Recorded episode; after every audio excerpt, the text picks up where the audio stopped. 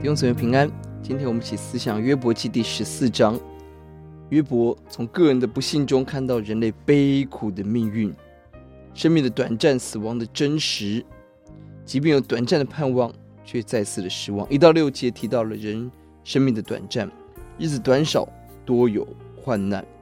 第三节问：这样短暂的人生，神为什么要纠察罪孽呢？第四节这里肯定人的犯罪。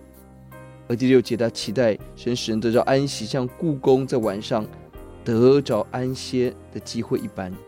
七到十二节提到了死亡的真实，在 A B A B，A 是比喻，B 是说明。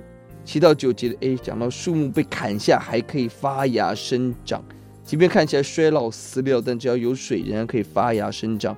第十节反观人却死无法复生，消灭了。这个比比较起来，树木比人来得好。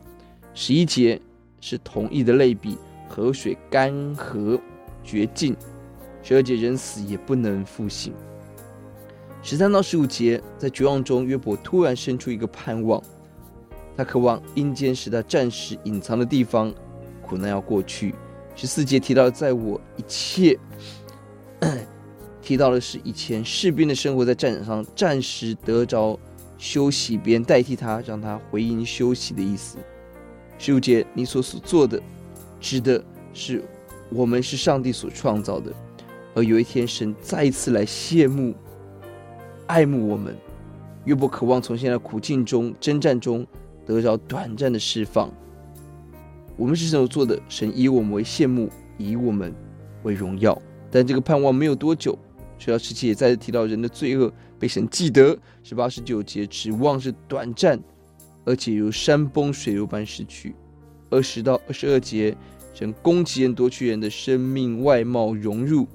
二十一节，儿女的尊荣降卑都不晓得，唯一知道的是自己的苦楚，这、是在苦难当中的呐喊。第十五节，你呼叫我便回答，你所所做的，你必羡慕。在这样的负面的苦情、死亡威胁，而神夺去人的生命、外貌、融入这一切的情况，但约伯仍有短暂的盼望。我要回答神对我的呼求，并且我是神手所造的，人必再一次羡慕，以我为宝为贵。这是属灵的真相。约伯在一切苦难的源头，就是神以他为羡慕，以他为宝为尊贵啊！神把神要把更大的尊贵给他以前，他必须经历苦难。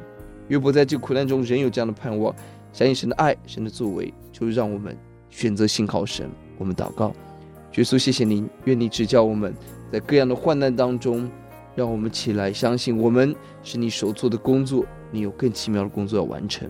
听我们的祷告，奉耶稣的名，阿门。